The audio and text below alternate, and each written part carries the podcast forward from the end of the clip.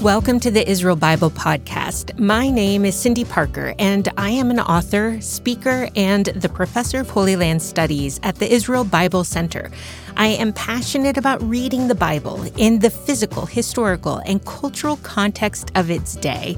And I love having geeky conversations with people about new things. In this podcast, I'd like to invite you to join me as I sit down each week with other faculty members and guests at IBC to discover new aspects of the Bible. These are some of my favorite dialogues because, as a modern audience reading an ancient text, we know that the Bible does not need to be rewritten, but it needs to be reread.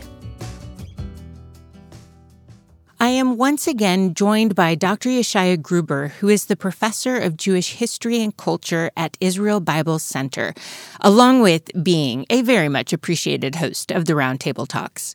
We are in the middle of talking about his course, Kabbalah and the Bible, Part 1. We tried our best to define the undefinable in last week's episode, and we talked about Kabbalistic reading of Israel's creation narratives, as well as in the Gospel of John. If you missed that conversation about Logos and the creation narratives, you may want to pause on this episode and go back and listen to last week's episode. This week, we start with another New Testament text that Dr. Gruber placed in that Jewish mysticism category, and that is the writings of Paul. So, how does mystical language show up in the epistles? Oh, and we have to get to the feminine divine. But that comes in a moment. For now, lean in and enjoy the conversation.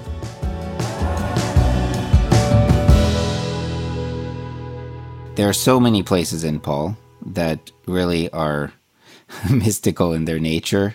If you view it as trying to get to something beyond the t- uh, tangible, beyond the literal, I'll just run through a few as I find them in my class notes, and people can look uh, in the class for more. But first one that I see here is 1 Corinthians 15, and it's talking about the first Adam and the second Adam, one of earth and one from heaven. And this is also an idea that we find in a lot of Kabbalistic literature. It's talking about a kind of Adam before the Adam. It's not exactly the same, but we compare those ideas. We talk about, you know, what does this mean? Well, this is a also a kind of I don't want to always say metaphor because also some people will misunderstand the idea of metaphor to mean it's not real.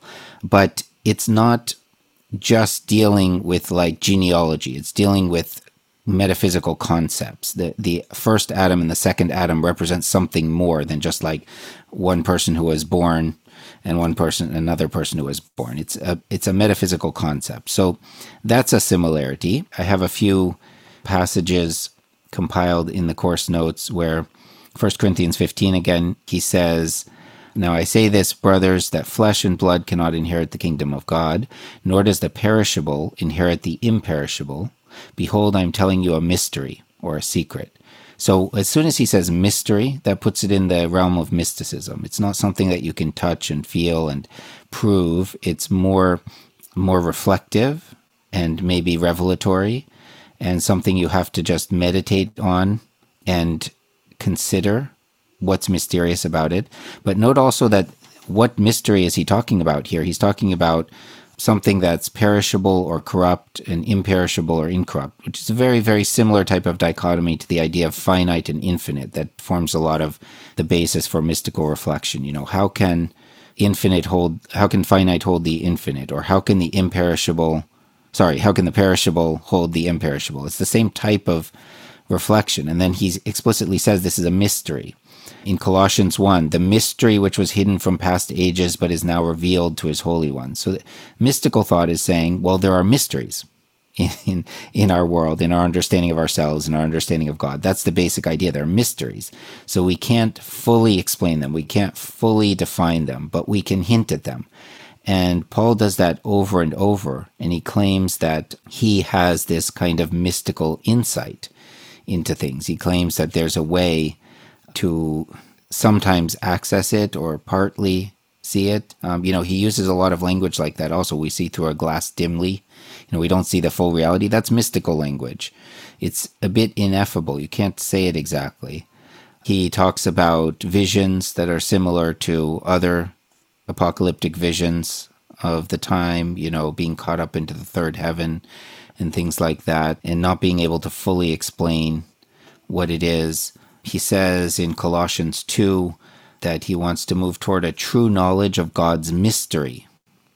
So that's again, this is mystical language. If it were, if it wasn't mysticism, he wouldn't need to say that it's a mystery. He could just tell you what it is, like theology does today. You know, that's the difference between mysticism and theology. Theology tells you what it is, it defines it for you, it says this is the way things are.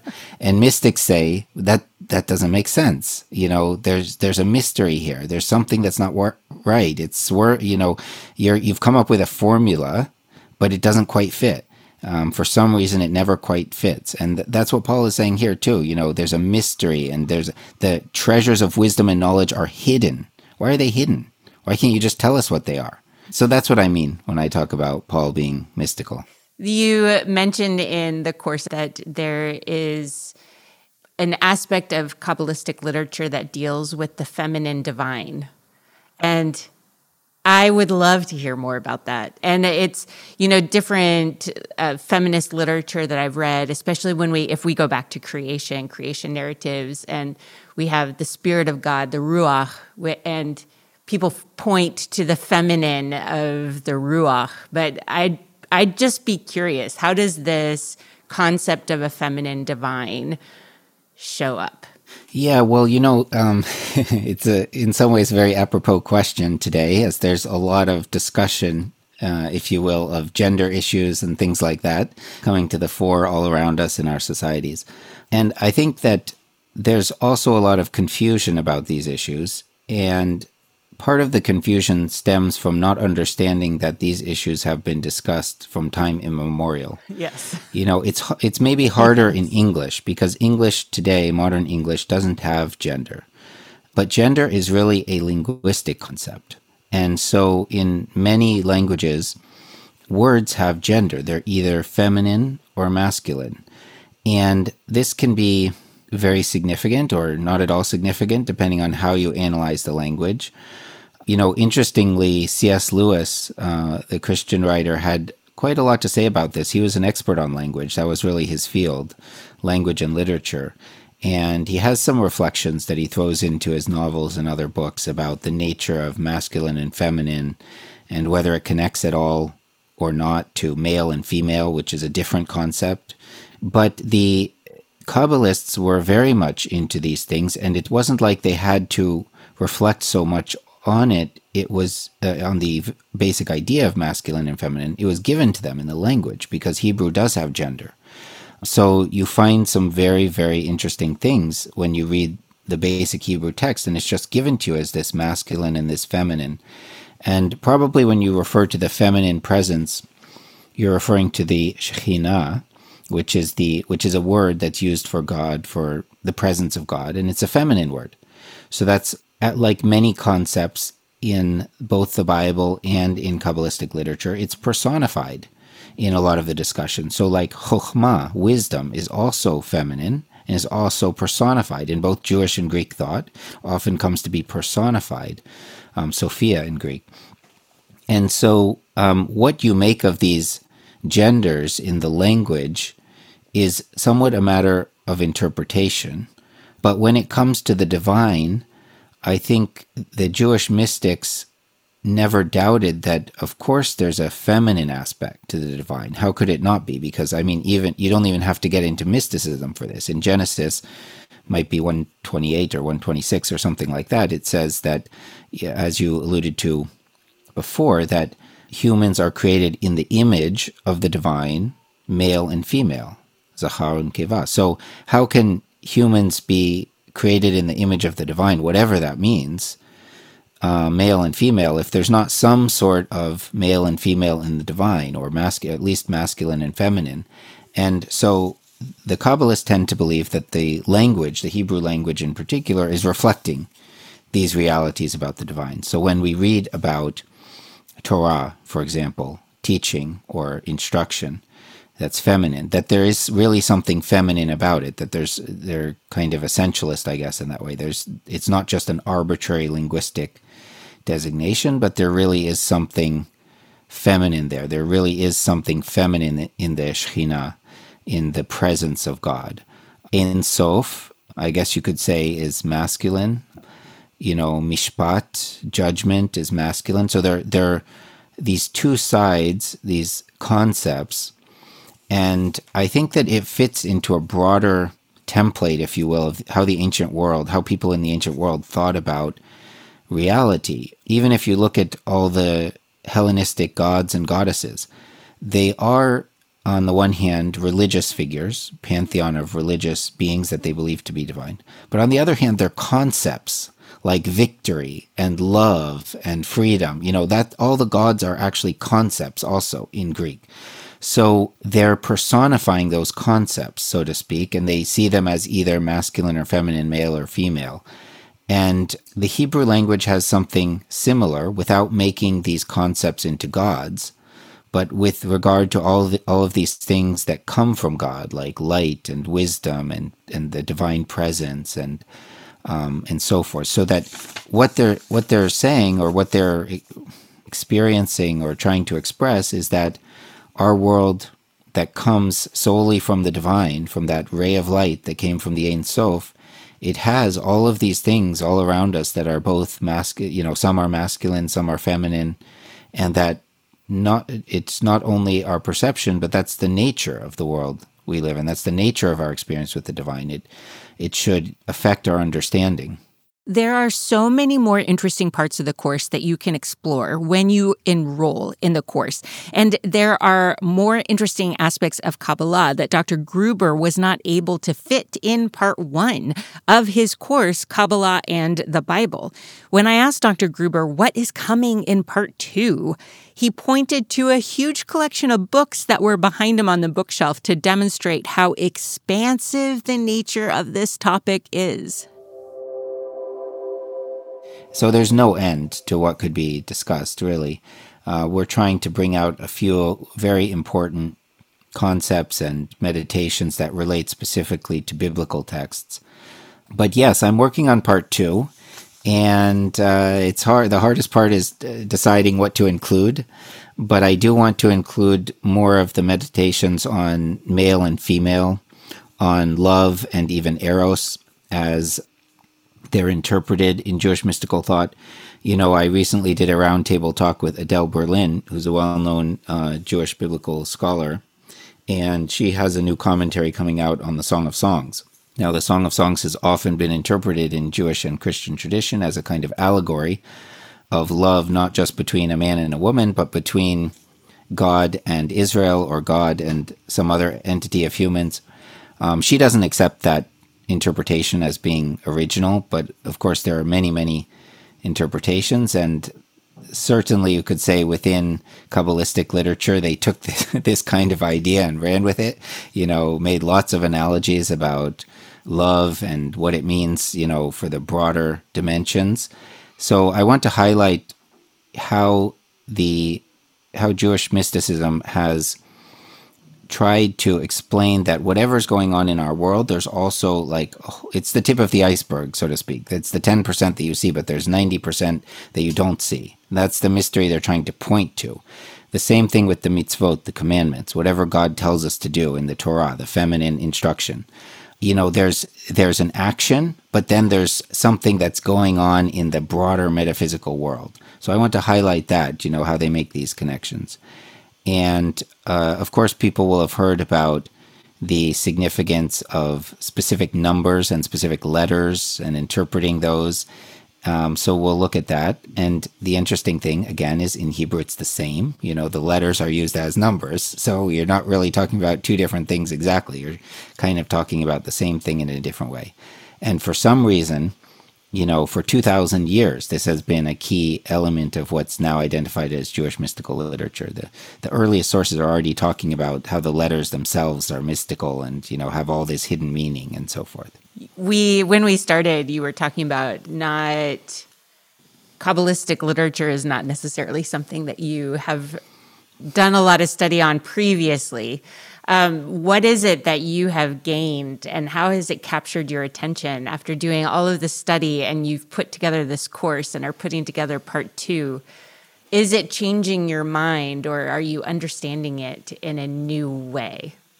Well, I think the old adage is a good one. You know, don't judge a book by its cover. Just because you hear one model of Kabbalah, don't assume that's what it is. And uh, that's kind of what I learned, I think, delving into it. I also learned on a more personal level, I guess, that I'm a mystic. You know, I didn't think of myself as a mystic. But the way that I think about the world and the way that I think about the divine and creation is mystical because I don't believe it can be all defined. I don't think it's all tangible. I think there's something that cannot fully be expressed in our language, in our experience. And so we have to be humble before that, if you will, greater reality, the, the truth with a capital T. We don't possess it. We, we can't we can't quantify it. And I think that um, sometimes that's missing in the religious experience of people from all sorts of traditions, whatever religion, whatever denomination, I think that's often missing. That over time, however it started, a particular religious group tries to sort of define everything and give you the way things are. And what Jewish mysticism is saying is come with a little bit more of an open mind and reflect honestly and humbly within yourself realizing that basically we, we don't know and or we can't express all of what's reality, but we are getting these hints. Again, I think of Paul because he is so much along this line of thinking. And he, he says in Athens, you know, that we have to um, grope about like in a dark room almost for the divine, you know, if perhaps we might reach something.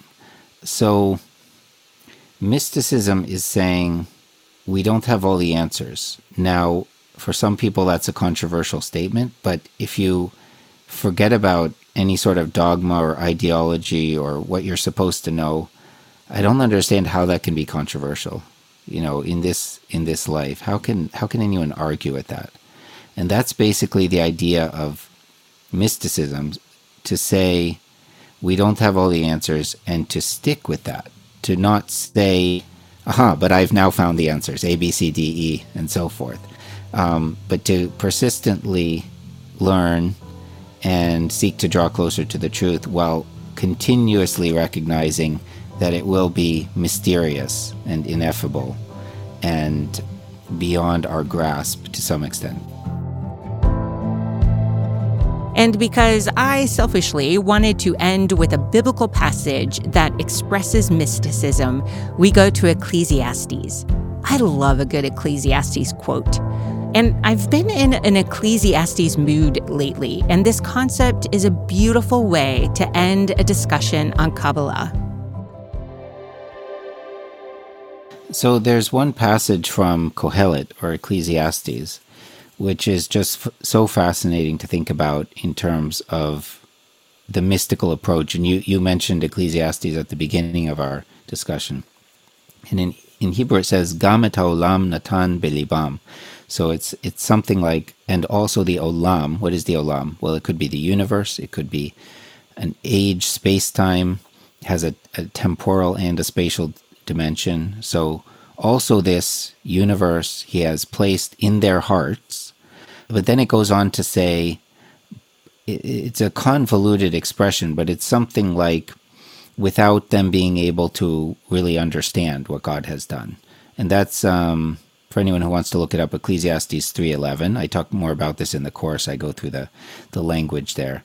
But it so it's basically this idea that God has placed in us this mystery of our existence and of our universe and we try to search it out and we we search out some things but we're not fully able to comprehend what it is that God has done what it is that is going on we can feel it we can swim in it we can experience some of it, um, but it remains a kind of mystery.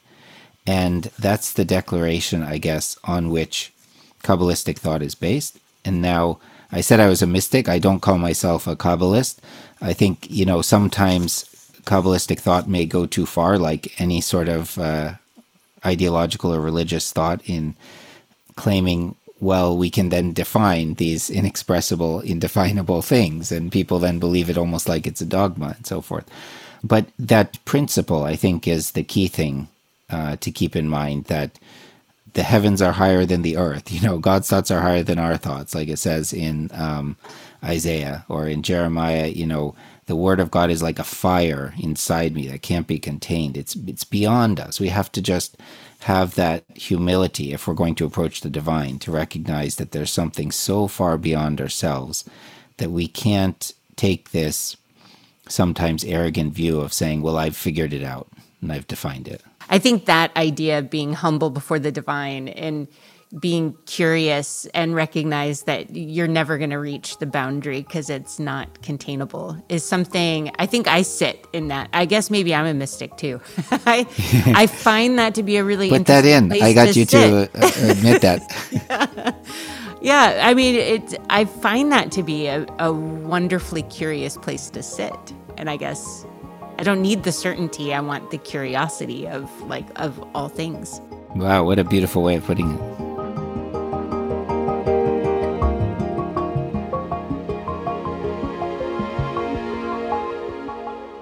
If you love conversations like this and don't mind learning to sit in the curiosity of all things, join us at IBC, where you have access to so many amazing courses that dig into the details of culture and interpretation. You can even earn credit towards Israel Bible Center certificate program in Jewish context and culture. And then once you do that, you can dive right into Dr. Gruber's course on Kabbalah and the Bible. Thank you to Jeremy McDonald from Mason Jar Music for doing a really fantastic job editing, mixing, and adding in all the good music. And thank you for hanging out with me and being curious about all things Bible related.